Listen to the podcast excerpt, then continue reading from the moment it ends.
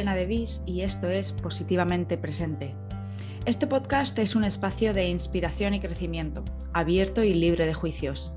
Cada semana hablamos con líderes de opinión, profesionales y personas inspiradoras que, como nuestro invitado de hoy, tienen una historia única que contar. Juntos exploraremos una gran variedad de temas, desde el autoconocimiento y la magia de viajar a la sostenibilidad, pasando por el bienestar y el emprendimiento, con el objetivo de traer un poquito más de conexión a nuestros días y así vivir con más propósito y plenitud. Compartiré un episodio nuevo cada lunes a las 8 de la mañana, hora España Península, pero para estar al tanto de novedades y conocer un poquito más acerca de nuestros invitados, te recomiendo conectar conmigo en Instagram. Es arroba positivamente presente, todo junto. Y si no lo has hecho aún, te invito también a escuchar el episodio cero, donde explico con más detalle el origen y el porqué de positivamente presente. Bueno, vamos a ello. Este es el último episodio de la temporada 1 y como no podía ser de otra forma, es sobre meditación. Hoy tengo el auténtico placer de hablar con una persona que es difícil hacer una introducción porque es muy grande. Se llama Juan García Armengol. Es doctor y codirector del Centro Europeo de Cirugía Colorectal, filósofo y coordinador del Grupo de Investigación de Krishnamurti en Valencia cirujano voluntario en misiones en India con la Asociación Vicente Ferrer, músico, pero sobre todo gran persona. No voy a hacer una introducción como las que hago de normal a este episodio.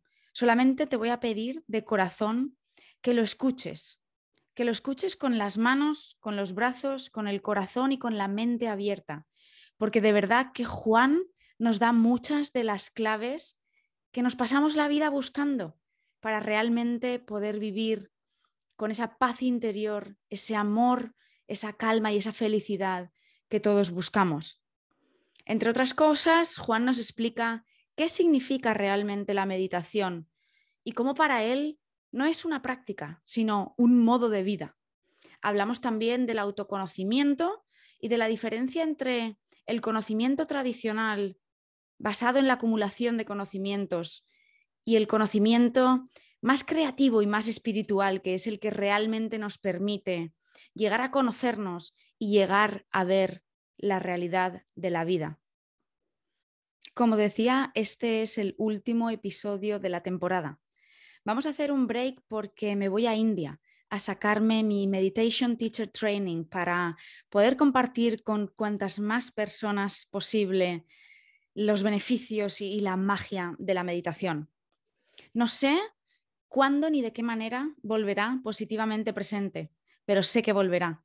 Y hasta entonces quiero daros gracias en mayúsculas y de corazón a los que habéis estado semana tras semana al otro lado, a los que me habéis dejado un like, un comentario, habéis compartido los episodios o me habéis mandado mensajes diciendo cuánto os han informado, inspirado o motivado.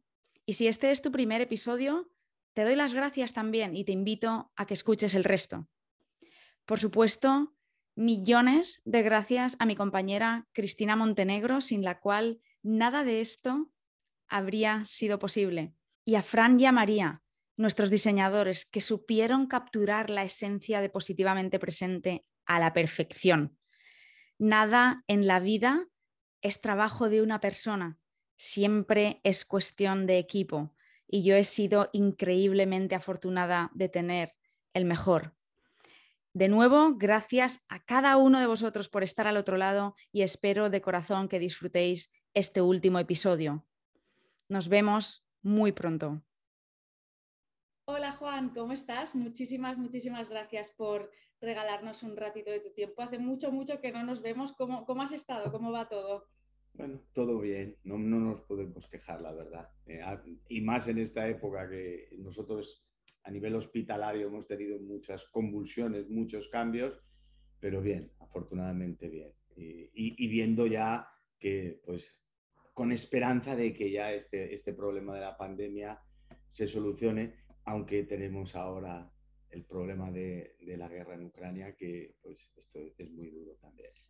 Desgraciadamente, aunque no sea del tema, pero eh, eh, creíamos que la pandemia nos podía hacer cambiar y es triste. La verdad que es muy triste. A veces yo me paro y digo, ¿cómo puede ser que en 2022 pasen estas cosas ¿Cómo por... puede ser? Esa es la palabra. ¿Cómo puede ser? Y, y, y por en cuestión de que al final sea un grupo de personas reducido, ¿verdad? Que ha hecho que suceda esto y tantas millones de personas teniendo que abandonar sus hogares, sus vidas, por, por no se sabe ni por qué. aún tienen mucho poder, tienen mucha fuerza y, y, claro, en sus manos están muchas cosas que pueden pues, sucederle al mundo y al ser humano. Mm. Pero bueno. Ahora que veíamos la luz, la verdad que con la pandemia por lo menos parece que se ve la luz. ahora que ya veíamos que pues esto es un revés muy, muy, Así es un poco la vida, ¿no? Que parece que sales de una y de repente llega otra y bueno, pero vamos a intentar hoy hablar de cosas bonitas, aunque por supuesto hay que tener todas estas cosas presentes. Es, eh, la realidad de la vida. Es la realidad. Es la realidad de la vida. Y, bueno, y va a salir, va a salir, lo verás, verás cómo sale. Porque al final es la realidad. Conocer profundamente qué es este mundo y qué es la vida, que muchas veces casi siempre lo desconocemos o no, o no lo controlamos, no, no, no, podemos eh, eh, comprender las sutilezas que mueve todo esto. Y mm. por eso nos pasan todas estas cosas que nos pasan. Desde luego. Bueno, bueno vamos a, no, no, vamos a, vamos a empezar un poco conociéndote mejor, porque yo tengo la gran suerte de, de alguna forma, haberte conocido durante muchos años, aunque ahora ya hacía muchísimo que no nos veíamos y no hablábamos, pero sé que eres filósofo, eres doctor especializado en cirugía colorectal, eres músico, eres voluntario en India, haces muchísimas misiones y por supuesto eres padre de familia, eres marido, eres una gran persona. Lo primero es, ¿cómo consigues hacer todo esto? ¿De dónde sacas el tiempo? Se, puede, se puede. Lo que pasa es que hay que levantarse temprano. Esa es la clave, ¿no? Es la clave, sí. ¿A qué hora te levantas, por curiosidad? Pues yo mi despertador lo pongo siempre a las, a las seis menos cuarto. Muy bien. Y, bueno, yo lo primero que hago, pues desayuno, eh, lo primero. Eh, desayuno. Eh, y, y, entonces a las seis y cuarto, seis y media ya estoy trabajando. por la mañana temprano lo dedico sobre todo, digamos, a la dimensión filosófica a, publicaciones que pueda tener pendientes, estudios, revisiones que esté haciendo, prácticas meditativas. ¿eh? Eh, por la mañana temprano para mí es la mejor hora. La mejor, la mejor hora porque además, bueno, en mi casa es muy, tranquila, esta mm. casa, y, y, tenemos esa suerte, pero a esa hora aún lo es más todavía. Y, y, entonces luego ya, enseguida ya a las, a las 8 ya me, tengo que ir al hospital. Mm. Y, y, bueno, por el día lo dedico eh, a la medicina. Pues, eh, y luego cuando acaba el día lo dedico a la música. Qué pasada. es como si tuviera el día dividido en tres partes. Sí. La madrugada, las horas de más tranquilidad las dedico a la dimensión filosófica o, creativa de la vida eh, o, del estudio profundo. ¿eh? Luego la medicina, que para mí también es, mi pasión y, ha sido mi vocación siempre. Y la música eh, también, claro. Y, entonces la dedico cuando acabo el trabajo de la medicina, siempre intento, siempre. Porque para mí la música también desde muy pequeño me ha acompañado y siempre he tenido interés por aprender, mm. por mejorar, por explorar nuevos, nuevas dimensiones musicales, eh, nuevos instrumentos, siempre con instrumentos de viento, que es lo que yo... ¿Qué es tu pasión? Yo estudié, estudié de jovencito en el conservatorio. En mi familia no había tradición musical especialmente. Mis padres pensaban que chiquito más raro, que tan joven yo quería estudiar el conservatorio, pero, pero sí, siempre me ha nacido y, y, lo sigo necesitando. Entonces, es una dimensión creativa, el arte es una dimensión creativa de la vida que yo la interconecto a la medicina. Te iba a preguntar y a la filosofía. están las tres, de están conectadas inevitablemente. Sí, yo las interconecto totalmente. Mm. ¿eh? De hecho, a veces pues, puedes hacer una práctica meditativa y estás tocando ¿eh? a la vez. Y, y, la medicina y la cirugía es un verdadero arte también. Desde luego, desde ¿Eh? luego. Entonces, y, no solo en cuanto a la técnica y, sino en la relación con los pacientes. eso, da para otro podcast por separado, desde luego. Siempre me gusta empezar las conversaciones con los invitados del podcast haciendo lo que yo llamo un recorrido por memory lane, ¿no? Que es un poco el, pues un recorrido por, a lo mejor, pues esas vivencias o esos momentos en tu vida que han tenido de alguna forma impacto directo en, en quién eres y dónde estás a día de hoy. Cuéntanos un poco pues quién es Juan, ¿no? ¿Quién es Juan García? ¿Cómo llegas a ser quién eres hoy y, a estar donde estás a día de hoy, tanto a nivel profesional como personal? Hombre, eh, yo creo que mi mayor influencia eh, ha sido mi familia ¿eh? y en concreto mi abuela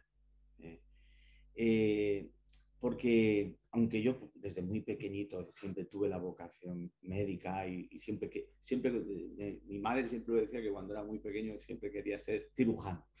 Y bueno y, la verdad es que se ve que fui un poco cabezón y, y lo dediqué lo hice.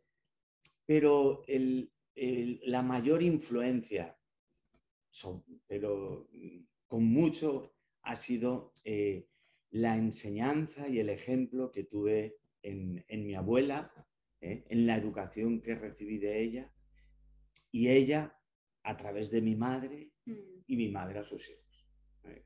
Yo soy el, pequeño de cuatro hermanos y tuve mucha relación en especial con mi abuela, porque, bueno, iba mucho en verano, me gustaba estar mucho con ella y los años que pude compartir con ella fueron fundamentales. Y fundamentales porque supusieron para mí una educación en una dimensión que no, era, no es tan habitual, que, es la dimensión espiritual. Entonces, eh, ahí es donde eh, ya desde muy jovencito vino mi vocación por el estudio de la filosofía, por el estudio de la, eh, de, la, de la filosofía a lo largo de la historia, la filosofía de la religión, las distintas dimensiones y, tradiciones espirituales, tanto occidentales como orientales. Y bueno, pues eso es lo que me hizo, eh, yo creo que fue una influencia capital y, la sigo teniendo, la sigo teniendo como el primer día. Y en esa época entiendo que sería algo bastante único, ¿no? Porque hoy ya se habla mucho más de estas cosas y es como incluso más moda, ¿no? Sí, Pero en esa época que tu abuela, ¿cómo entró tu abuela en este eh, mundo? Eh, es, efectivamente, eso ha cambiado muchísimo. Mm. De hecho, yo, eh, pues, muchas de todas esas enseñanzas las vivía y muchas veces en la intimidad. Claro. En la intimidad, me refiero cuando yo me relacionaba, por ejemplo, con mis amigos o compañeros de la universidad.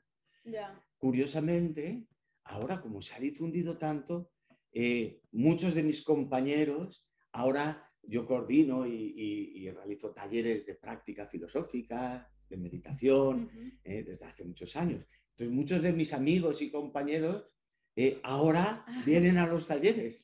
Que, y, ellos se sorprendían, yo no sabía que tú porque muchas de esas cosas en, aquellos, en, aquellos años lo llevabas más en la intimidad, más en la familia, porque eh, no había tanta visibilidad como ahora, lo cual ahora es muchísimo mejor, mm. porque eso supone la posibilidad de un acercamiento y una educación mucho más universal, mucho más, digamos, más limpia, más clara. No tiene por qué ocultarse nada. Exacto. ¿eh? Y entonces, y, eso se nota en, en la gente joven. Y esa es la gran esperanza para mí, la gente joven, como tú. ¿eh? No, es verdad, porque eh, gracias a eso eh, ahí se abre la, creatividad a, otras dimensiones que antes muchas veces cerrábamos. Yo, eso es lo, que menos me gustaba, de hecho. Por eso, uno de los motivos por los que yo estudié filosofía a nivel académico, que fui a la universidad, hice la carrera, hice el máster, lo hice el doctorado, eh, luego publiqué el libro. Y quiero decir que eh, era porque quería hacer patente y externo claramente mi vocación, no solo dejarla al, territorio familiar, pero inicialmente era en la dimensión familiar total. Pero bueno, indudablemente eh, es una, es una gran suerte la que tuve. Y, y a ella realmente se lo debo todo, claro. Sea, esa educación, yo siempre lo he llamado que fue mi educación espiritual. ¿eh? Y me ha marcado siempre y me sigue marcando. Desde luego, la verdad que es una suerte haber tenido una figura así porque, pues eso, en las familias a día de hoy lo vamos a, lo vamos a comentar seguro, pero eh, la educación ¿no? que recibimos tanto en el colegio como en la familia, y creo que es una de las cosas que tocas en tu libro, que por cierto me he leído, creo que he entendido a lo mejor un 40%, pero oye, le he dado la oportunidad y me ha encantado, he aprendido muchísimo y tengo muchas frases que he sacado, he aprendido mucho, mucho cuestionas muchas cosas, ¿no? Te hace mucho parar y, preguntarte. Pero uno de los temas que tocas es el hecho de que la educación tradicional está muy enfocada a adquirir mucho conocimiento, ¿no? A, ver quién sabe más, a, pues a centrarnos en, llenar la mente de conceptos, si quieres, pero no nos centramos tanto en el arte creativo y en el, en el llenar el corazón, que también lo mencionas. ¿Cuál crees que es el problema mm, de, la, de, la, enseñanza a día de hoy, tal, tanto en las familias como en el sistema educativo? O sea, ¿estamos destinados al fracaso tal y como está a día de hoy? No, no, no es que sea un problema. Es algo, lo que sucede es algo lógico. Es algo lógico en el sentido de que nuestro, nuestra mente, o, y fíjate, podríamos decir nuestro cerebro, que es el gran desconocido en muchas cosas. ¿eh? Desde el punto de vista fisiológico desconocemos muchísimas cosas pero eh, tiene distintas dimensiones, unas de ellas más conocidas y otras, por supuesto, muy desconocidas. Y cada dimensión, lógicamente, tiene sus efectos beneficiosos, pero puede tener sus limitaciones cuando se limita a una dimensión concreta. Entonces, el, conocimiento, el conocimiento, nuestro, nuestro conocimiento habitual nuestro es un conocimiento acumulativo. Aprendemos una técnica, aprendemos unos conocimientos que heredamos de personas que nos transmiten unos conocimientos, nosotros los reflexionamos indudablemente, los memorizamos, los acumulamos ¿eh? y luego nuestra respuesta está condicionada por todos ese bolsa de conocimientos que forman eh, nuestra estructura psicológica. Entonces, realmente muchas veces nosotros, más que actuar de forma nueva o creativa o libre, ¿eh? reaccionamos. O sea, nosotros juzgamos a lo que nos enfrentamos o nos exponemos en la vida con un bagaje de conocimientos que hemos heredado o hemos adquirido. Parece que los tenemos aquí guardados, ahí guardados. Y entonces, el problema de eso es que nuestra, nuestra acción es poco creativa. Nuestro aprendizaje es poco creativo. ¿eh? Aprendemos, eh, digamos, condicionados por unos moldes previos. Nuestras respuestas estarán condicionadas también. ¿eh? Y entonces todo eso tiene unas limitaciones, lógicamente. puede ser muy válido tú para aprender una técnica concreta la cual debes memorizar unos distintos pasos ¿eh? y, es necesario. Es muy válido el conocimiento para que luego, Elena, sepas volver a casa. Lo recuerdes. es de hecho un don de, la vida tener una memoria, tener un conocimiento lógico y racional. Es una, maravilla de la vida. Pero hay más maravillas. y esa, esa maravilla tiene sus limitaciones, pobrecita. Tampoco le puedes pedir todo. Entonces, existe una, eh, existen nuevas dimensiones en la educación. Ahí, está, ahí es donde podríamos, ahí, la clave, ahí es donde deberíamos entrar. Una, eh, una, nueva forma de aprender. A lo mejor esa frase las, a mí siempre me ha gustado. Es, o sea, el aprendizaje siempre es positivo, pero existe, no nos cerremos nunca y tenemos que cuestionar que a lo mejor pueden existir nuevas formas de aprendizaje.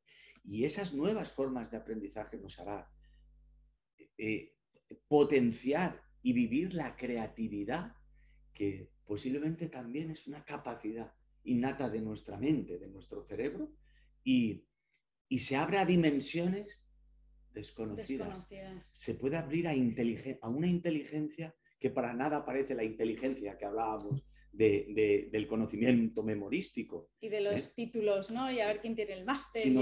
se, abre una inteligencia de una creatividad y, un, una, como una inteligencia que podríamos llamar como holística, en la cual lo abarca todo. ¿eh? Bueno, de cualquier manera, es algo que es un verdadero reto para el ser humano. Para mí es la parte más importante. Por eso la educación, la educación yo la veo capital. El, que, el que todo, todo ser humano tenga la oportunidad de educarse. Fijaros, ya, ya es importante al, nivel más básico, que todo el mundo pueda tener esa posibilidad. O sea, no puede ser, porque las diferencias sociales muchas veces empiezan ahí. Claro. Bueno, muchas veces. siempre, yo creo, claro. ¿eh? Y, y ni siquiera muchas personas, desgraciadamente, nacen a este mundo y no tienen oportunidades. Ni siquiera tienen oportunidades de tener una educación, aunque sea en, el conocimiento más básico. Claro, fíjate, y nosotros estamos intentando trascender esa educación y dar un paso más. ¿eh?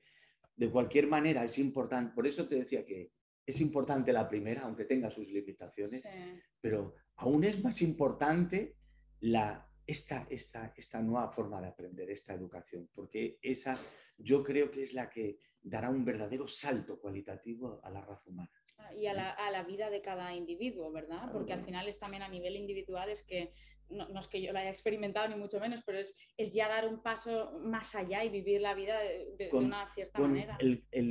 con los cambios, la transformación de cada uno de nosotros, nos estamos transformando todos. Yo soy el mundo. Esa es la, esa es la realidad.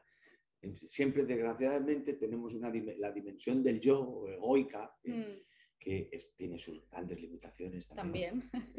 Pero pertenece a esa estructura psicológica de la memoria, del conocimiento mm. acumulado. Todo eso conforma nuestro yo psicológico. Y, gracias a eso también podemos estar hablando tú y yo ahora. Conocemos un lenguaje, utilizamos racionalmente el lenguaje y podemos y aunque nos veamos separados, estamos hablando, y tú eres Elena y yo soy Juan, pero esto es una estructura psicológica que hemos creado, una representación que, era, que ha creado nuestra estructura y entonces nos vemos como yo separados.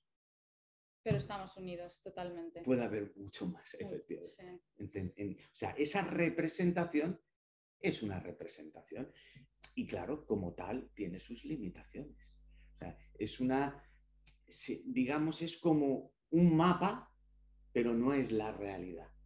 Vale. sí, sí, sí, sí. Y es que con lo que estás comentando, sobre todo el tema un poco de dentro del conocimiento, el conocimiento adquirido, hay muchas veces que me paro, porque yo soy muy de, compartir y de, de, expresarme, soy muy comunicativa, y me doy cuenta, me pregunto muchas veces cuando sobre todo en el trabajo, ¿no? A nivel personal también, pero en el trabajo muchas veces digo alguna cosa y a veces me paro y digo, ¿esto es mío o, lo estoy simplemente comunicando las palabras de alguien más? Es, es complicado ser, digamos, único, ¿no? O única en la manera de comunicar por eso, porque tenemos tanto conocimiento adquirido de, tantas personas y, estructuras desde los medios de comunicación, con Internet ahora hay una saturación tan grande de, de conocimiento que al final es súper difícil saber qué es realmente lo que opina cada uno y, bueno, ya un, nivel más allá, ¿no? A nivel valores, a nivel creencias, ¿en qué creo yo realmente, ¿no? ¿Cuáles son mis valores? De hecho, esta es una de las primeras... Em, en las primeras páginas de tu libro recuerdo que hay una, una, pregunta que yo creo que es tan compleja que hasta parece simple, ¿no? Que es, ¿qué es el conocimiento? ¿Verdad? ¿Qué es el conocimiento? Y, y yo creo que en la línea en la, que, en la que quería ir hoy contigo también, el autoconocimiento. Con toda la información que hay ahí fuera, eh, estamos expuestos y a día de hoy, no sé si estás en redes sociales o no, pero ahí ya es multiplicado por 300 el bombardeo constante de información. ¿Qué es realmente el conocimiento? Y con, con, tanta información y con ese constante cambio en el que todos estamos y la vida está, ¿es posible realmente conocerse? Eh, sí, sí, yo estoy, seguro. vale. Estoy seguro. me gusta, me da esperanza. sí, claro que sí, claro que sí. lo que sucede es que eh, el exceso de ese conocimiento, vamos a poner eh, sin que sea eh, peyorativo, o sea, ese conocimiento superficial o ese conocimiento, digamos... Académico, podemos decirle. Incluso académico o, más habitual, el conocimiento habitual, por ejemplo, que, por ejemplo, que también las redes sociales lo inunda. ¿eh? El, problema muchas veces viene por el exceso. Por el exceso. Porque, porque se hipertrofia de tal manera ¿eh? que, provoca que tu propia mente a veces no, pueda digerir todo eso. Eh, yo en las redes sociales no, tengo mucho tiempo, y entonces no, no, la verdad es que no me conecto prácticamente nada. ¿eh? Pero, pero le veo a cosas muy útiles. ¿eh? Sobre todo yo la utilizo mucho para la ciencia y para los estudios filosóficos. Para aprender es una... Y yo, en, mi, opinión, inspiración muchísima también. Al final es como lo, lo utilices, ¿verdad? Tiene una función de aprendizaje que tiene mucho valor, yo lo tengo clarísimo. Pero lo que, eh, lo que veníamos hablando es que a veces el exceso, ese exceso de conocimiento habitual, mm. de al final incluso tú puedes tener esa sensación de esto, es, esto lo he reflexionado yo, lo ha reflexionado mi vecino, lo reflexionó, es de mi educación, es de que no pasa nada, porque es normal.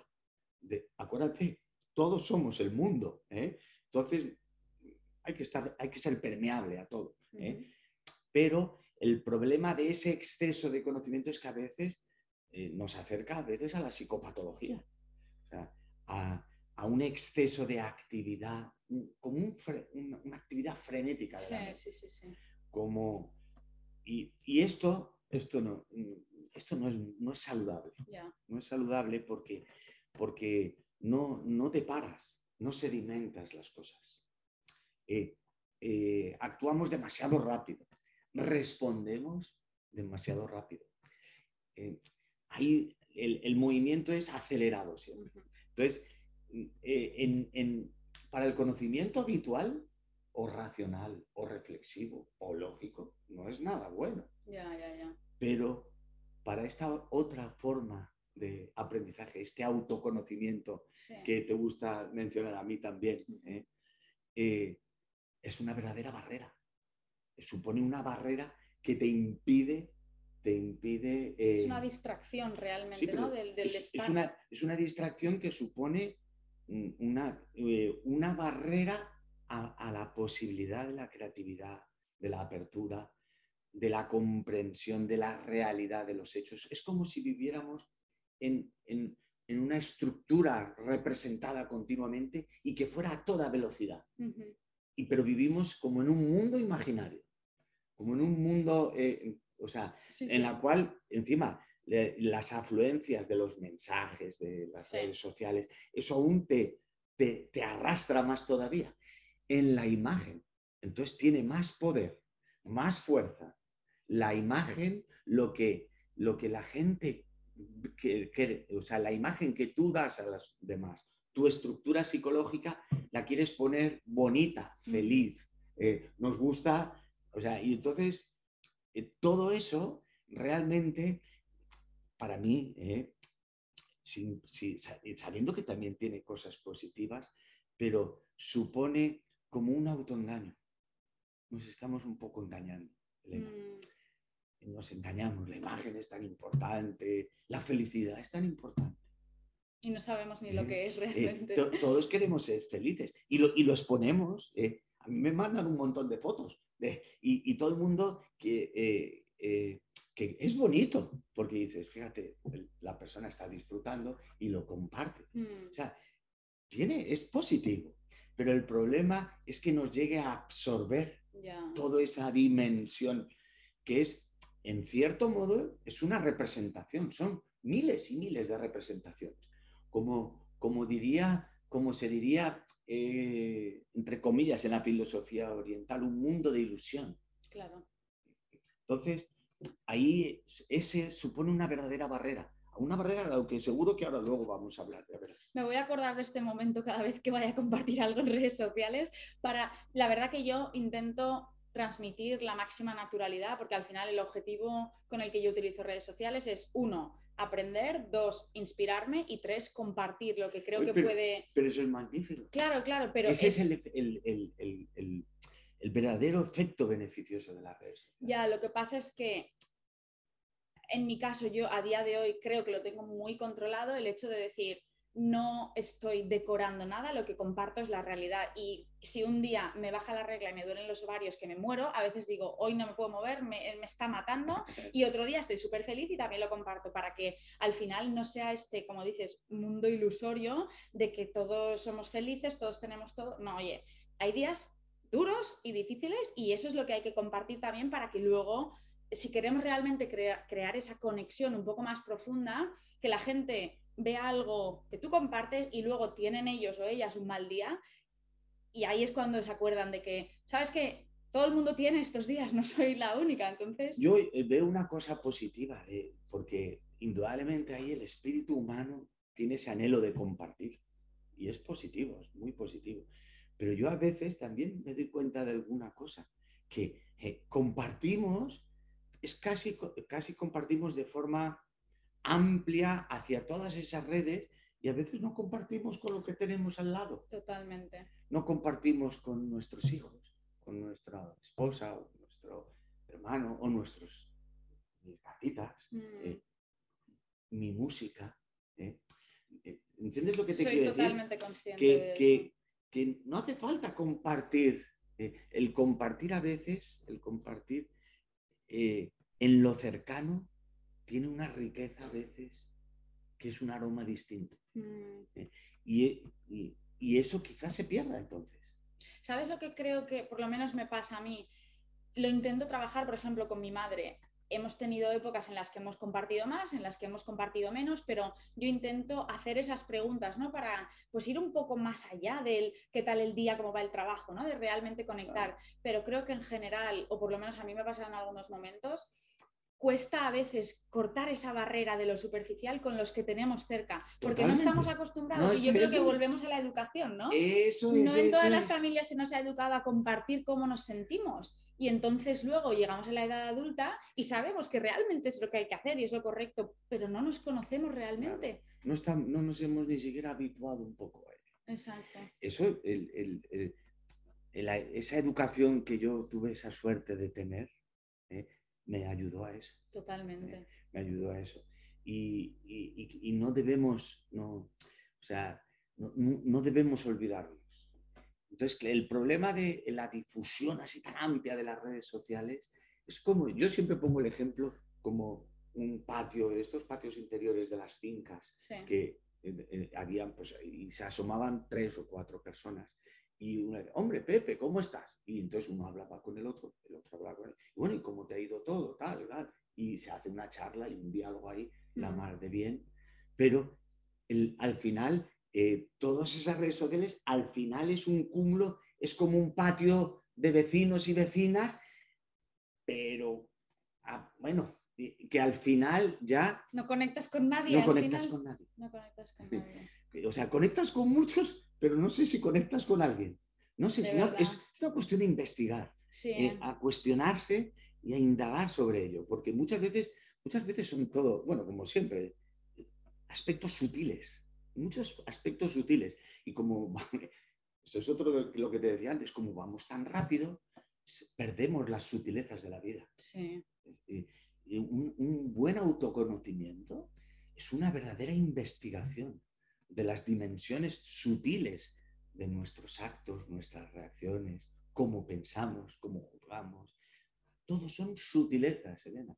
Pero yo creo que ahí es donde está la belleza también, ¿no? De pues darle una oportunidad a todo y ser consciente de, ¿qué me aportan las redes sociales? ¿Cómo quiero que sea mi relación con las redes sociales? Me voy a poner límites también para evitar que ese ruido se convierta en, mi rea- realidad y voy a seguir teniendo muy presente que, que las, las conversaciones y las conexiones de tú a tú, ¿no? Y más humanas, por ejemplo, mm, puedo compartir mil cosas en redes sociales que o ayuden a otros o me ayuden a mí a, a sacar de dentro lo que llevo, que a mí me, me gusta y lo disfruto, pero luego tengo una tarde paseando por la playa con mi prima y eso me da más que nada en el mundo. Entonces yo creo que es un poco el experimentarlo todo, pero siempre de manera muy consciente y, que no dejando que una supere demasiado a la otra. No es a los extremos, no hipertrofiar. Exacto. El equilibrio, el orden y el equilibrio es, muy sabio siempre. Mm. Buscar ese punto medio, ese equilibrio de las cosas.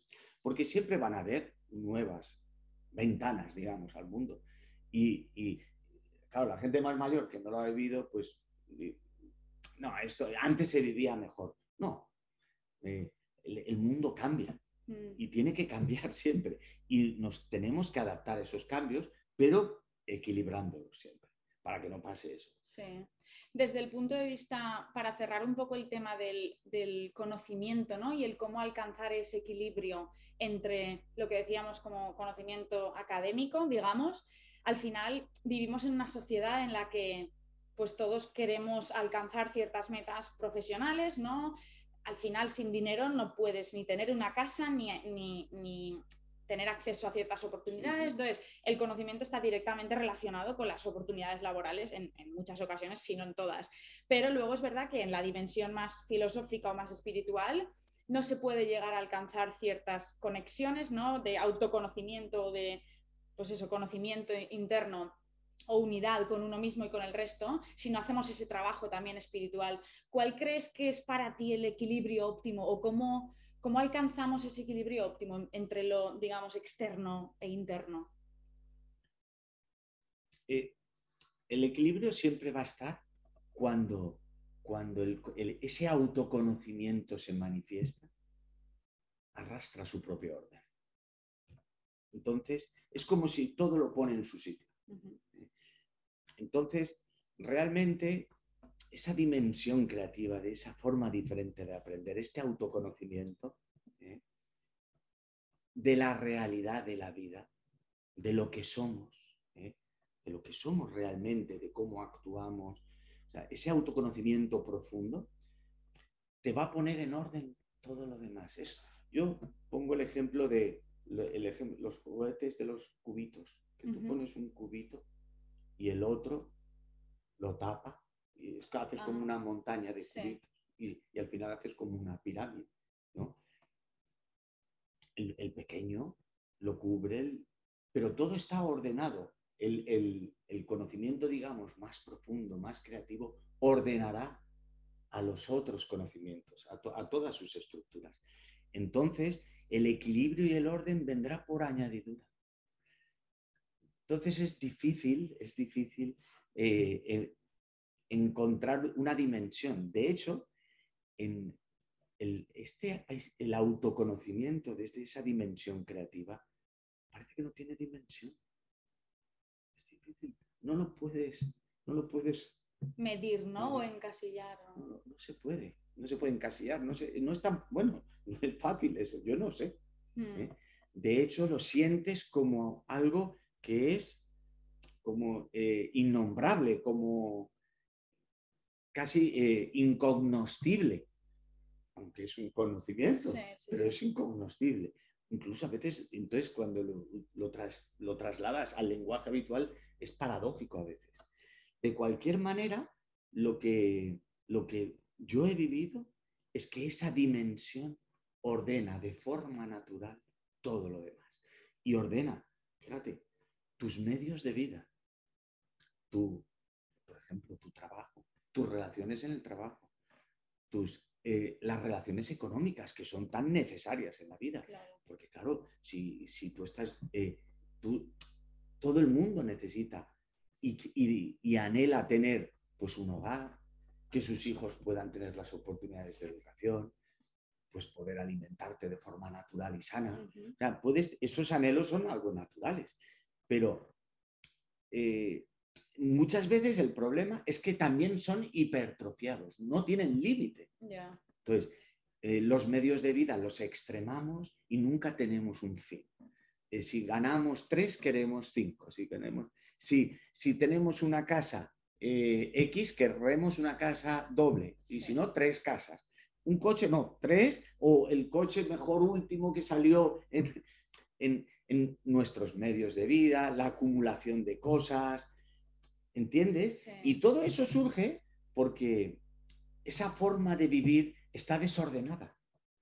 Y lo que lo ordena de forma natural todo ¿eh? es ese autoconocimiento. Entonces, no es, yo no lo veo como diciendo, bueno, el 40% se lo vamos a dar al conocimiento eh, eh, o a la vida habitual y a los medios de vida habitual y el 60% no. Yo creo que... Hagamos el trabajo interior y todo lo demás vendrá, ¿no? El 100% es el trabajo interior y todo lo demás viene por añadidura. Esa es la... Voy a tener esto muy presente. Porque, y además, todo sale mejor, más fácil, más racional, más efectivo, ¿eh? piensas más correctamente, tus acciones son más equilibradas, tus medios de vida también tendrás un freno natural ante, que ya tengo siete casas, claro. por ejemplo, ¿para qué quiero, ¿Para qué quiero otra más? O tengo, eh, yo por ejemplo, yo a mí, eh, yo tengo también ese problema, ¿eh? Mm. Fíjate cuántos libros tengo. Y, y la música. Y, y, y siempre que veo, digo, ojalá todo el mundo tuviera ese problema con libros. Me encantaría tener este libro porque, y a veces, bueno, pues sí, bueno, es lo mismo. Y el Internet me sirve porque así me frena, puedo eh, obtener la información a lo mejor que me gusta de una persona, de un, escritor o algo, y puedo obtenerla. Pero quiero decir que yo también he vivido de ese desenfreno, de, de, tener... Pero porque eh, o sea, es, es, la educación, es que es nuestra sociedad. es natural. Pero entonces ese autoconocimiento, esa dimensión creativa, lo ordena todo y lo, mm. lo ocupa todo. Es como si lo bañara todo. Ya se ve la vida de otro color cuando entras en ese camino. Es una vida plena, totalmente distinta. Mm. Pero eso no quiere decir que no vayas a trabajar, que no te guste eh, tener tus medios de vida eh, adecuados, eh, o sea, que tengas tus gustos, tus deseos, muchas cosas. Otra cosa que, una forma que, que, utilizo yo para entender un poco más o ponerle a lo mejor una dimensión más mundana al autoconocimiento es esa capacidad de observarse, ¿no? Que también comentas en tu libro que, que creo que Krishnamurti es el que dice que, que es en sí parte de la meditación, ¿no? Lo que pasa es que, claro, a día de hoy es verdad que por un lado tenemos la suerte de que se habla mucho más de meditación y mucha más gente la practica, pero hay varias disciplinas, varias dimensiones, diferentes prácticas, ¿no? Eh, por un lado está un poco más, pues lo que tú comentas, la reflexión filosófica y por otro lado un poco más como la práctica más espiritual, digamos, seguro que hay muchas más que yo ni conozco, pero desde tu punto de vista, es eh, hablando de equilibrio un poco también, ¿no? ¿Cómo, ¿Qué es para ti la meditación y qué tipo de prácticas practicas normalmente? ¿Y, y tienes, intentas mantener un, un equilibrio entre las diferentes eh, disciplinas o, vas viendo cómo te sientes cada día y eliges? Sí, esa es una pregunta muy buena y muy importante. Eh, porque eh, para mí una, pregunta capital, esto muchas veces cuando vienen personas a, a, los talleres y a los grupos de práctica filosófica o a las conferencias y eso, pues todo el mundo quiere, se apunta a los talleres porque quiere aprender cómo meditar. Todo el mundo quiere aprender cómo meditar y que aprender una técnica, una, práctica, un método para cómo meditar. Y claro, eh, la pregunta quizás no sería esa la primera cuestión. De hecho, la primera cuestión es ¿qué es la meditación? Esa es para mí la pregunta clave. De hecho, es esa pregunta de qué es la meditación, una meditación en sí misma. Es el, eh, para mí el principal fruto de, lo que es meditar. Responder a qué es la meditación. Y, fíjate que si profundizas, a lo largo de la historia esto pues ha ido hablando en tradiciones orientales, en tradiciones occidentales también, y, la, la, meditación ha ocupado eh, una parte realmente importante para mí es lo más importante que hay. Porque eh, eh, creo que es la dimensión eh, creativa por excelencia del ser humano. Es la, inteligencia superior, la capacidad de la inteligencia superior que tiene el ser humano. Y, por eso también es muy desconocida. y, la, y la meditación como tal no hay, no, hay un cómo meditar. La meditación es el arte de vivir ordenadamente. Eso es meditar, es vivir plenamente, de forma consciente, ¿eh?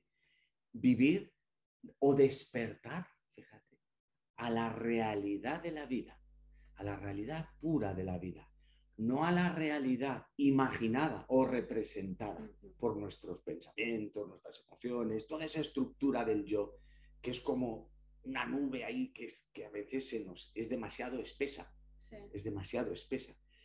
Y entonces, digamos, eh, es como si no viéramos la realidad del sol, que existe también, pero con tantas nubes que tenemos, ¿eh? Eh, es como si viviera en, un sitio que siempre esté nublado. Mm. Los pensamientos, las emociones, nuestro yo psicológico, son nubes que van fluyendo por la vida. Y fluyen y pasan. Pero la realidad de la vida está en todo, no solo en, ese, en ese mundo estructurado e imaginado y representado, que es nuestro yo, nuestra memoria, nuestras creencias, nuestras ideologías, pensamientos, sino detrás de todo eso hay una realidad fluyente en continuo movimiento. Es como, digamos, cuando las nubes se van dispersando, no tienen por qué desaparecer. ¿eh? pero se van dispersando, tú ves los rayos del sol. Meditar es simplemente abrir los ojos a la realidad de que ves el sol. ¿Entiendes? Ves las nubes también, que son tus pensamientos y tu yo y todo eso, pero ves el sol. ¿eh? Ya no estás tapado o ofuscado por eso. Y esa realidad, eso es el autoconocimiento nosotros no solo somos nubes. Esa es la, cuestión. No solo somos nubes, somos, somos vida y como tal es una vida en continuo movimiento, siempre fluyente.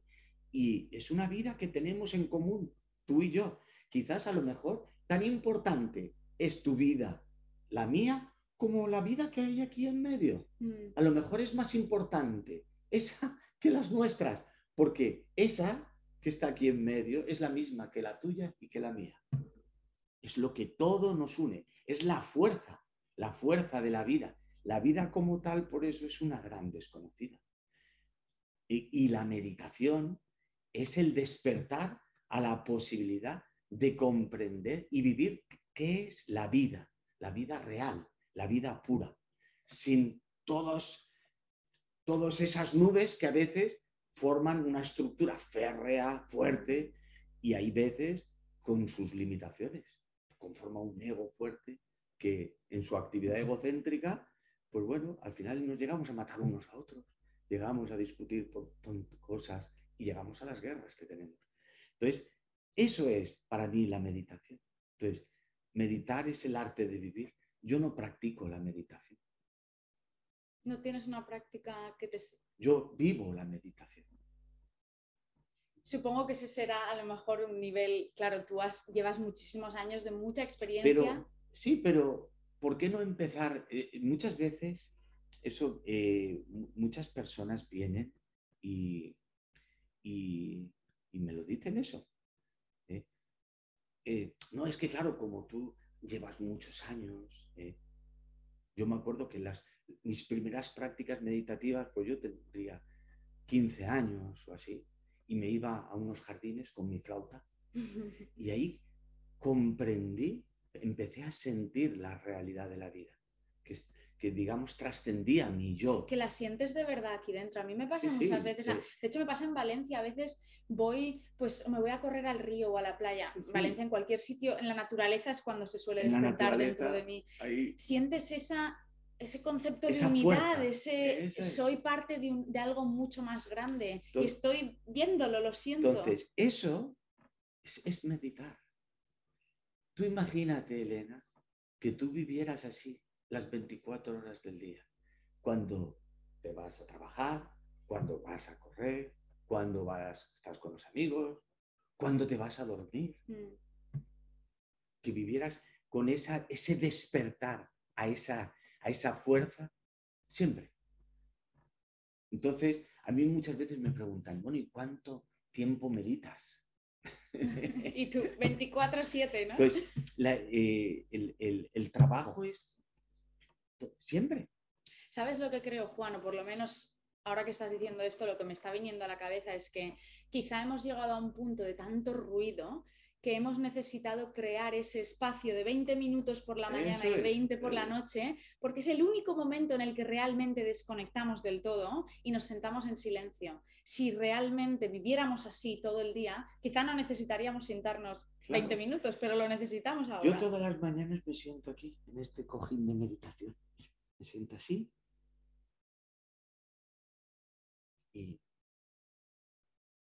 y me siento en silencio simplemente me siento y simplemente es como si yo abriera las manos del pensamiento, dejo pasar todo.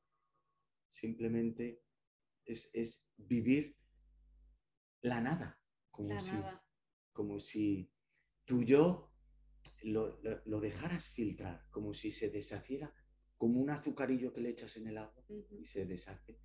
A mí me gusta. Entonces yo me siento aquí y mi yo, todas las mañanas lo hago. Entonces sí que tienes una práctica todas las mañanas. no, le llamas una práctica, es simplemente una parte de tu día. Simplemente me siento. Como dirían los budistas zen. Simplemente me siento en meditación. Hago zazen, que se dice. ¿eh? Yo tengo mucho, mucho amor por la filosofía japonesa y por la filosofía zen, pero mucho. y, y sigo estudiándola y profundizando. Tiene para mí un gran valor. Pero en definitiva, al final nos sentamos en meditación, pero sentarse en meditación es eso, es como eh, es ser como un filtro, como una rejilla en la cual deshaces tuyo.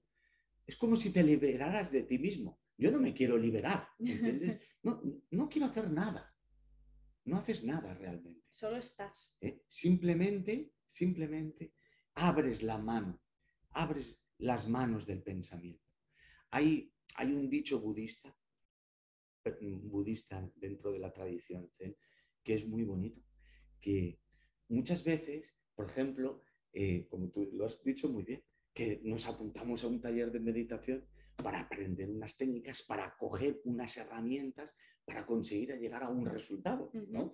Pues, por ejemplo, ser un experto meditador y tener control de, de nuestra ansiedad o de no sé, o despertar a dimensiones bonitas y, y, extrasensoriales, lo que queráis, ¿no? Pero eh, siempre buscamos en la meditación como un medio para alcanzar un fin. Queremos coger herramientas, mejorar en nuestras prácticas para eh, ir cogiendo eh, habilidades para llegar a algún resultado. Para mí meditar no es eso. Meditar es todo lo contrario. En vez de coger, es abrir las manos. Y hay un dicho zen que dice, que eso es muy bonito, cuando lo leí me encantó, pero es que lo siento tan real que dice, si, si cierras las manos, coges las manos, solo cogerás dos puñados de arena del desierto. Si abres las manos, podrá pasar toda la arena del desierto a través de ti. ¿Eh? De verdad, sí, sí. Eh, abrir las manos, abrir el pensamiento, o sea, como si el pensamiento, como si fuera una rejilla, como si fuera un azucarillo. Mm. Ese dejar, ese sentarse, eso. Es que se ha idealizado, yo creo que, no sé si es marketing o, qué ha sido, pero la gente lo que dices, ya no se pregunta qué es meditación, es cómo lo hago. Y siéntate, focus en la respiración, no sé qué. Es mucho más sencillo que todo eso. Es siéntate y, estate ahí. Hay, muchas tradiciones que tienen, por ejemplo, en el, budismo zen, que yo son las prácticas meditativas que siempre he estado más cercanas a ellas. ¿eh?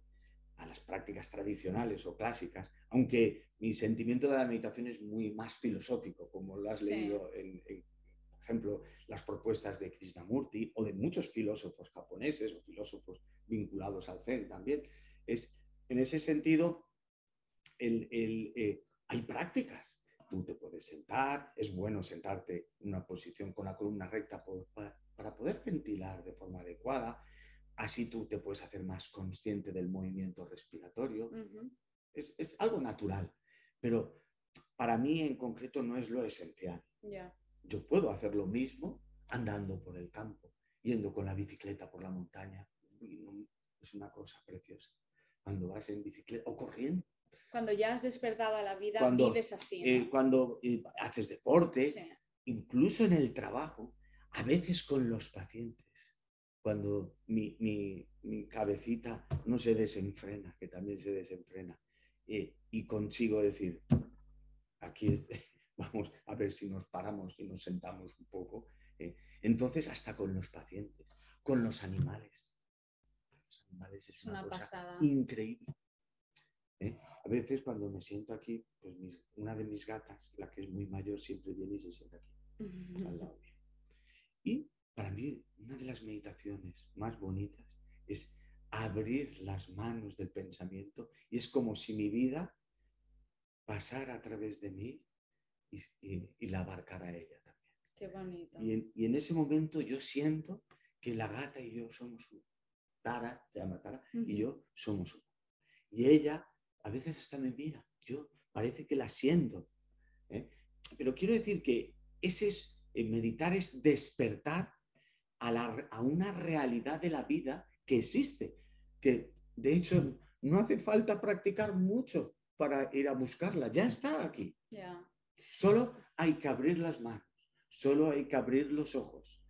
Eh, por eso decías antes lo de la observación. Solo hay que observar, pero de forma pura, porque podemos observar con una mare magnum de juicios, creencias, pensamientos, que eso ya no es una observación pura, Estamos observando de forma condicionada, estamos observando con muchos filtros delante. ¿eh? Entonces, por eso habrás leído en el libro eh, que la meditación, digamos, es esa dimensión de observación pura, de despertar. A mí me gusta la palabra despertar porque es algo que ya está aquí, que no hace falta que lo vayamos a buscar lejos. No está tampoco ni en el interior ni en el exterior, está en todo. Está en todos lados. Está en todo. Es, es para yo lo siento como la fuerza de la vida, que lo mueve todo, lo dinamiza todo. Y, está en ti, está en mí, está aquí, está en todo, en el fuego, en todo. Entonces, al despertar a eso, es, eh, como, como diría la gente joven, un subidón. ¿no? pero es que de, verdad. ¿No te ha pasado eso, sí, mm, muchísimas. De hecho, hoy corriendo me ha pasado. Yo muchas veces, por eso me encanta tanto correr, porque yo hago mucho levantamiento de peso también en el gimnasio y yoga, pero correr me da una sensación de fuerza vital mm. que no la siento en otras disciplinas y es, una auténtica pasada. Entonces, eso es, eso es meditar. Y entonces, a, mí me gusta meditar todas las horas del día, si mm. puedo. No, no. es, tan bonito. Y además, lo que hablábamos, tienes una dimensión de comprensión de la realidad. Ese es el, eso para mí es el verdadero autoconocimiento. Eres capaz de indagar, ves cosas que no veías antes. Es el cuestionamiento de Tienes una inteligencia que, pero no, una inteligencia eh, avariciosa o acumulativa ni destructiva para nada. Al revés, es muy constructivo todo. Y, y comprendes te pones fácilmente en el lugar del otro. ¿Cómo no te vas a poner si eres lo mismo? Eres lo mismo. es que es tan fácil. ¿eh? Entonces, esto se puede, esto se puede practicar posiblemente, pero para mí es muy sencillo. Yo siempre cuando vienen las personas a los grupos, siempre les digo, no sé, no sé por qué os apuntáis a un taller, porque yo poco os voy a poder enseñar. Eh, eh, les, a lo mejor les explico esto y ya les digo, pues ya se acaba el taller. Ya esto es, ¿no? Ya sois expertos también. Y, Me encanta. Y, no cuesta mucho, pero hay que hacerlo. Hay que hacer. Pero esa es la clave, que, no tenemos la disciplina, estamos tan distraídos con dinero, posesiones materiales, alcanzar la posición X o Y en X empresa. Y no hacemos lo más fundamental, que es vivir. Y además... Entonces, sí, pero Sí, por ejemplo, entonces yo me pongo ahí un poco en el punto medio. Entonces yo les digo a las personas lo que yo me digo a mí mismo. Porque claro, yo tengo los mismos problemas que todo el mundo. ¿eh? Y entonces, el ratito, por ejemplo, que hago por la mañana, este pequeño ratito que hago aquí mismo, además, ¿eh? abrir las manos, abrir el, las manos, eh, el pensamiento, o sea, deshacerte como un azucarillo, simplemente, nada más. ¿eh? Ser nada. y entonces, ese ratito, luego, yo intento vivir así en el, resto del día. Lo que sucede es que luego no es tan fácil. Entonces, para mí es muy fácil hacerlo aquí. Entonces yo les digo, hombre, os habéis apuntado al taller de meditación y veis que lo hacemos y todo, lo hacen y dicen, pues ya está, ya se ha acabado el taller. ¿Creíais que era para un año? Pues mira, lo hemos resumido en un ratito. Pero pero eh, entonces ahí tengo yo eh, segundas, porque me lo digo a mí mismo también. ¿eh? Al final tú transmites lo que eres. Claro. Nada más. Y, entonces les digo, es que claro, os, daréis cuenta que hacerlo aquí es muy sencillo, o puede ser muy sencillo, explicado así y hecho. Os te aseguro que no es nada dificultoso. No se necesita estudiar mucho, ni títulos, nada, ser experto en nada. De hecho, a veces eso puede ser un problema más. ¿eh? porque son muchas nubes ahí metidas, y entonces hay, más que deshacer, ¿entiendes? Hay más que deshacer. Entonces, pero también les digo, es que aquí es muy fácil, pero a lo mejor la verdadera meditación empieza cuando nos salimos por la puerta. Exacto. Ahí es donde ese es el campo de, trabajo. ¿Eh? Entonces, para mí también, eh, yo que estoy acostumbrado, es como si estuviera habituado a hacer esto. ¿no? pero yo quiero habituarme a vivir así plenamente. Entonces, eh, no quiero verlo como una práctica, no quiero verlo. fíjate, aunque sé que es una práctica ¿eh? y que lo hago todos los días, pero no quiero verlo como una práctica. Quiero vivir así. No, pero yo estoy totalmente de acuerdo. Es luego, si lo ves como una práctica, que realmente el resultado se vea luego en la vida, ¿no? En, por ejemplo, una de las cosas que me estoy dando cuenta yo ahora, que llevo ya un tiempo practicando, que yo sí que lo veo como una práctica de momento, aunque es verdad que hablando de estas cosas, luego me doy cuenta que muchas cosas que siento durante el día. ¿Lo estás haciendo? Lo estoy haciendo, pero es verdad que cosas como, por ejemplo, dejar ir la necesidad imperiosa de controlarlo todo o pensar todo el rato en el futuro o en el pasado, ese, esa capacidad de vivir más presente durante el día te la da la meditación y es verdad que llegará un punto en que esa será tu vida todo el rato, pero al principio yo creo, o por lo menos mi experiencia, eso es lo que me está dando la práctica, el, ser capaz de estar, eh, de estar presente. De hecho, tengo aquí una frase que vi en tu libro de Krishnamurti, que es, la belleza de la meditación es que uno nunca sabe dónde se encuentra, a dónde va o cuál es el fin. Y eso a mí me ha servido mucho porque he tenido pues muchos cambios de país, de casa, de trabajo y y han habido momentos de mucha incertidumbre y la práctica y el vivir presente y el, vivir meditando es lo que me ha ayudado a estar feliz pase lo que pase, porque estoy viviendo todo el rato y, y, sí habrá momentos más duros, más complicados, pero mientras estemos aquí, esto es la vida. Y, pero ¿cómo conseguimos estar más presentes? Porque es que tenemos todas esas distracciones y todas esas preguntas y dudas y, y bueno, cuestionamientos, ¿cuál es la clave realmente para aprender a vivir más presentes todo el rato y para al final ser felices? ¿Es, posible esa felicidad que buscamos tanto? Porque es, posible si tú intentas ver la meditación como un fin, no como, un, medio. un medio. La meditación es un fin en sí mismo.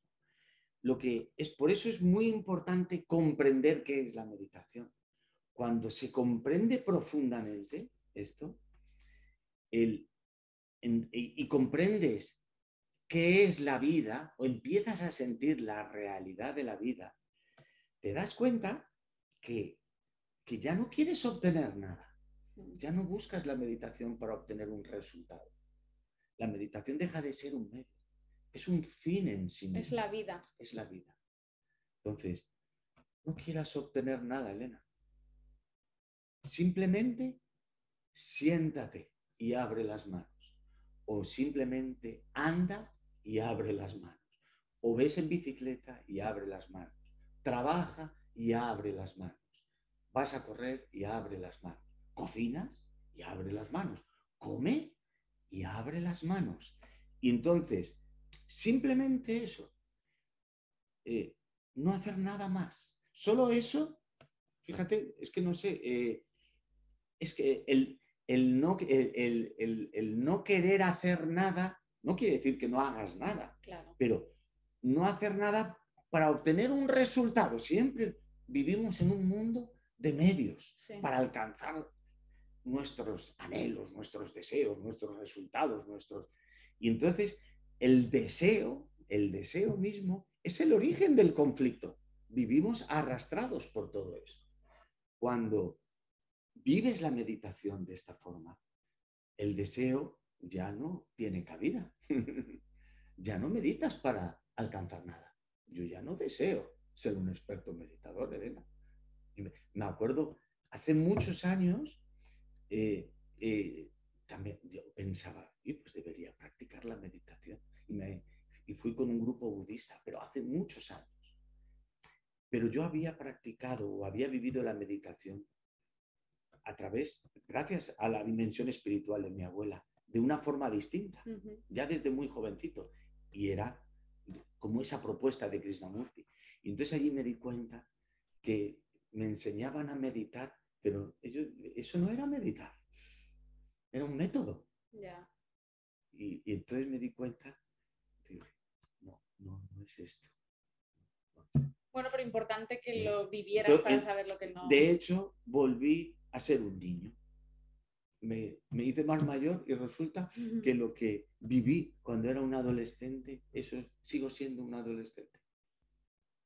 Todo lo que pude aprender, o, mm, no, ya no tiene esa cabida.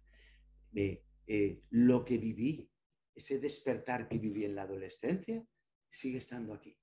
Y yo, sigo, yo me sigo sintiendo como un niño, como un adolescente, como eh, en la cual simplemente estás abierto a todo.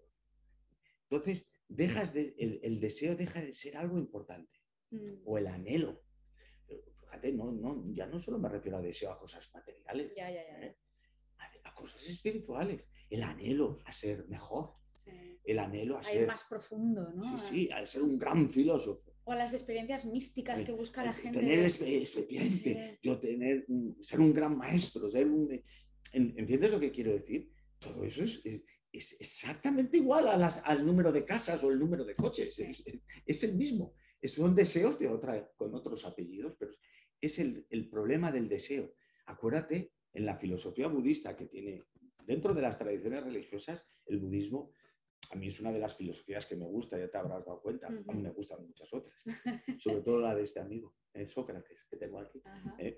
y, pero bueno, el, eh, acuérdate que eh, Siddhartha Gautama, el Buda histórico, dio para mí en la clave cuando hablaba de que el origen del conflicto del ser humano, del sufrimiento, está en el deseo. Mm. Vivimos totalmente atados a eso. Entonces, vivimos en un mundo de nubarrones, entonces el pensamiento se ancla a todos esos deseos. Entonces, vivimos así y vivimos frenéticamente. Entonces, y, me apunto a un taller de meditación porque deseo ser un buen meditador o porque deseo librarme de mi ansiedad o deseo librarme de mis nubarrones. Y me apunto a un taller y quiero practicar para alcanzar eso. Y luego esta conversación me está enseñando mucho más que ¿Eh? talleres que he hecho. Y entonces, y entonces, pero estamos metidos en lo mismo, con otras palabras, pero el mecanismo del deseo está ahí igual. Me estás dando una gran lección. está igual. Solo hay que sentarse y abrir las manos del pensamiento. O sea, es, digamos, ser nada. Ser nada a lo mejor es ser todo. ¿eh? Es, la totalidad de la vida. Pero como somos yo, nos perdemos, eh, yo, digo que nos perdemos la chispa de la vida como la Coca-Cola. me está encantando la manera en que lo presentas todo, porque muchas veces es verdad que se habla de la meditación como única y exclusivamente el momento de sentarse en silencio por la mañana o lo que sea. Y yo he sentido una conexión increíblemente profunda y esa sensación de meditación de vida, haciendo senderismo en la montaña, navegando en el mar o nadando en el mar, sobre todo suele pasar en la naturaleza, pero corriendo. Entonces, muchas veces cuando me he a lo mejor dejado llevar más por el conocimiento más digamos, académico o, la moda de la meditación, de decir, no, no, es la práctica, es el sentarse. He creído que cuando la gente dice, no, para mí meditar es correr, o yo hago mi meditación en la bici, ¿no? O, o cocinando, he pensado, no, es que realmente a lo mejor esta gente no sabe lo que es meditar. Y ahí viene un poco, ¿no? El que nos creemos que sabemos. Y me encanta que lo posiciones así porque es la realidad. Si la práctica de por la mañana te funciona y te ayuda, fenomenal, pero la bici también lo es y el correr. Y... Entonces voy a... Me encanta que me hayas enseñado esto. Yo, porque yo te diría, que la meditación no es una cuestión de conocimiento, de conocimiento habitual. No es una cuestión de, de, adquirir ni de alcanzar nada. El, eh, por eso, Krishnamurti tiene una frase que yo la utilizo mucho porque la siento totalmente igual cuando dice que la meditación al final es el movimiento del amor. Ya está.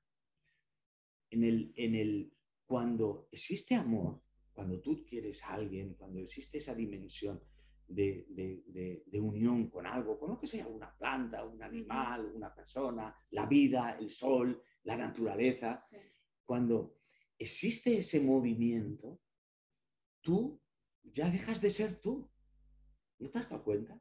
Cuando, eh, o, incluso en el amor de la pareja. Mm. O sea, yo, por ejemplo, cuando, cuando conocí a Rosa, a mi mujer, no era yo. Eh, es que no, es que eh, el amor, aunque fuera, pues, yo, aunque la gente dice del amor carnal o físico, pero para mí es igual de bonito. ¿Entiendes? Igual, igual. O, con, mi gata. Mm. ¿eh? El, ese, ese, flechazo que dicen, ese flechazo es el sentirse el otro, el, el que no hay barreras.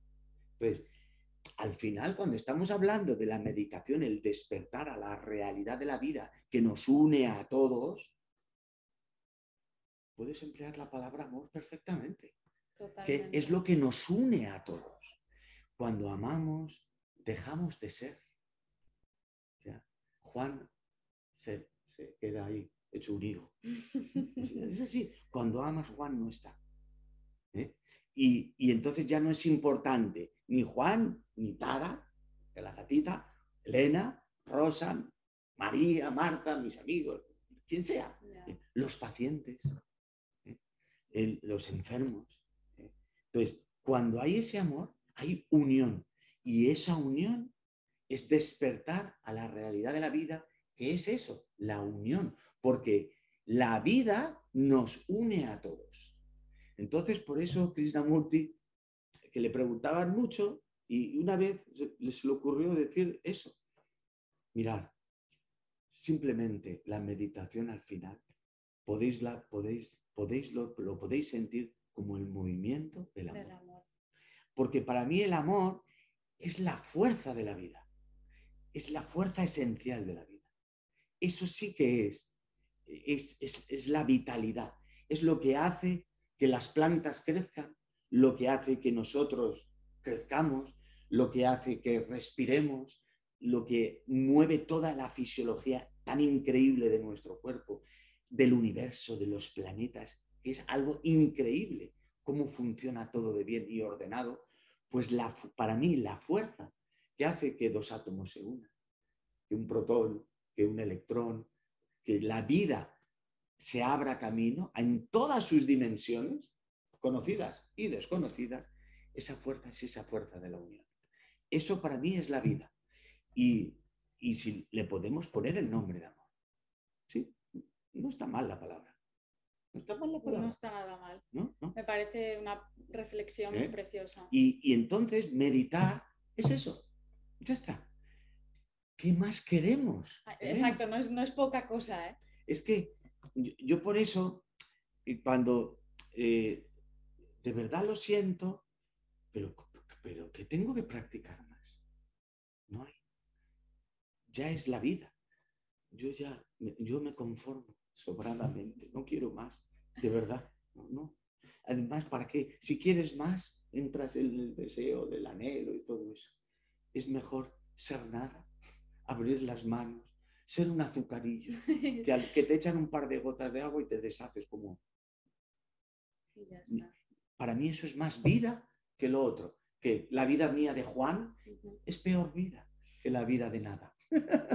para mí sí, ¿eh? pero y, y para sentirlo, para vivirlo, simplemente no hay que hacer nada. ¿eh? Simplemente hay que ser, dejar. De, fíjate, incluso podríamos decirlo, es una cosa a indagar. Casi podríamos decir dejar de ser. Porque muchas veces en la filosofía, tanto en Occidente como en Oriente, la conciencia del ser, de la realidad del ser, ¿eh? incluso es muy fuerte. Es muy fuerte la conciencia superior, el ser. Y, y, y ahora, fíjate, a veces en el amor, en la meditación, es como si mi ser, mí ya no hay. Sol, a lo mejor podríamos decir, puede que haya ser sin mí, sin el mí. Sí. El ser, pero bueno, es el ser que es tuyo, está aquí, está en todos los sitios. Que vuelve al concepto de unidad. De unidad. Entonces, yo, eh, entonces el, cuando tú no quieres ser nada, que tú, o sea, tú, tú, mi, mi ser, ya no, ya no. Es como, yo lo quiero mucho, ¿eh? ¿Eh? Pero, pero, pero bueno, para lo que sirve, que sirve para muchas cosas. ¿eh? O sea, tu yo sirve para muchas cosas, pero para otras es una limitación.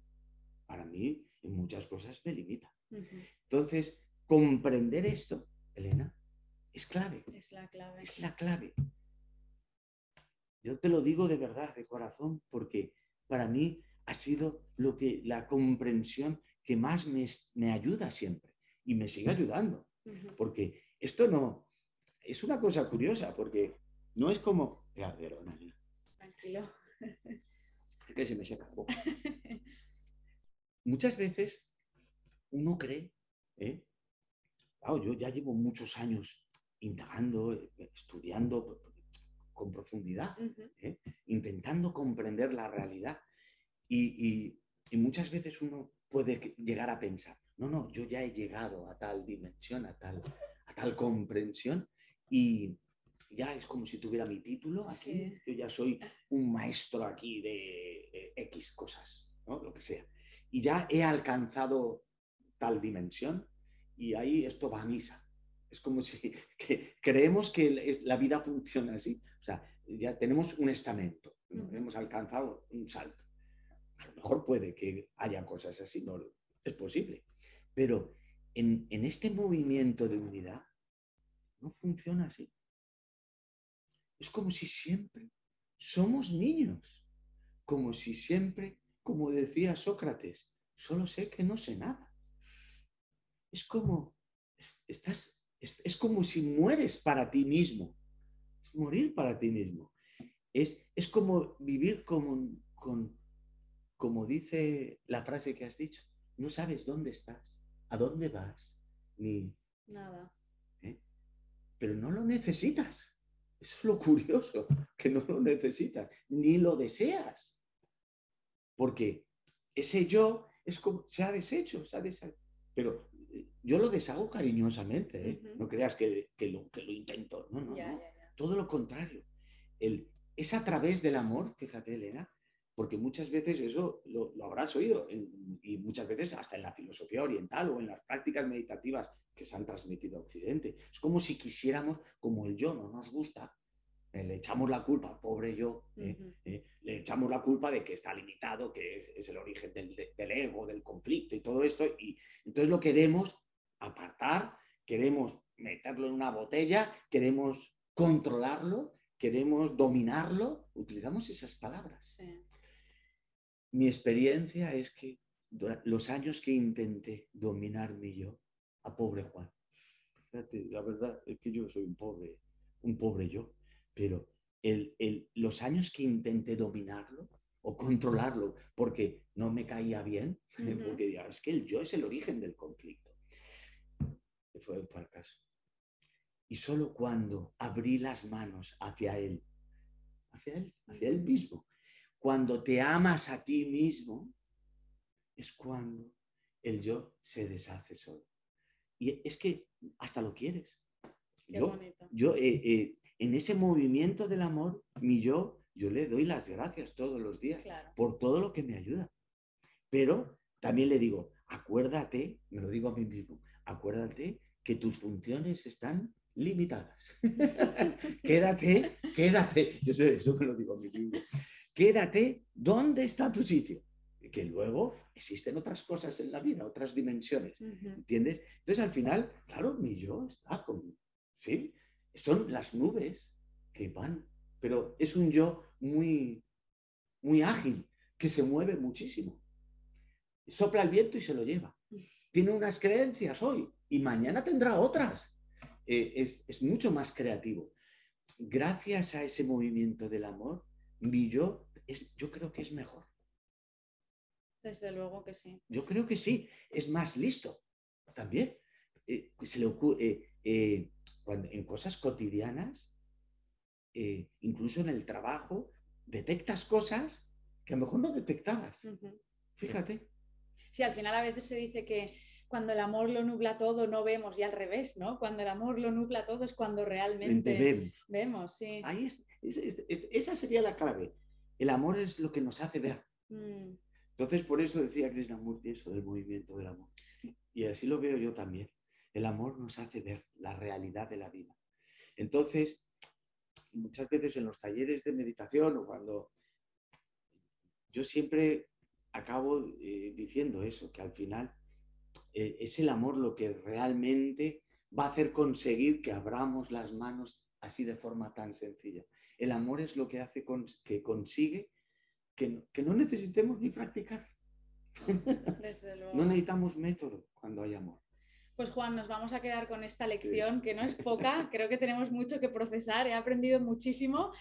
Hay una pregunta que le hago a todos los invitados del podcast para cerrar, que es, en los últimos 12 meses, en el último año, ¿cuál ha sido tu, la lección más grande que has aprendido? Y mirando al futuro, si es que a veces te paras a pensarlo, ¿cuál es tu deseo más grande? Pues yo creo que no sé, no lo sé. Ninguna.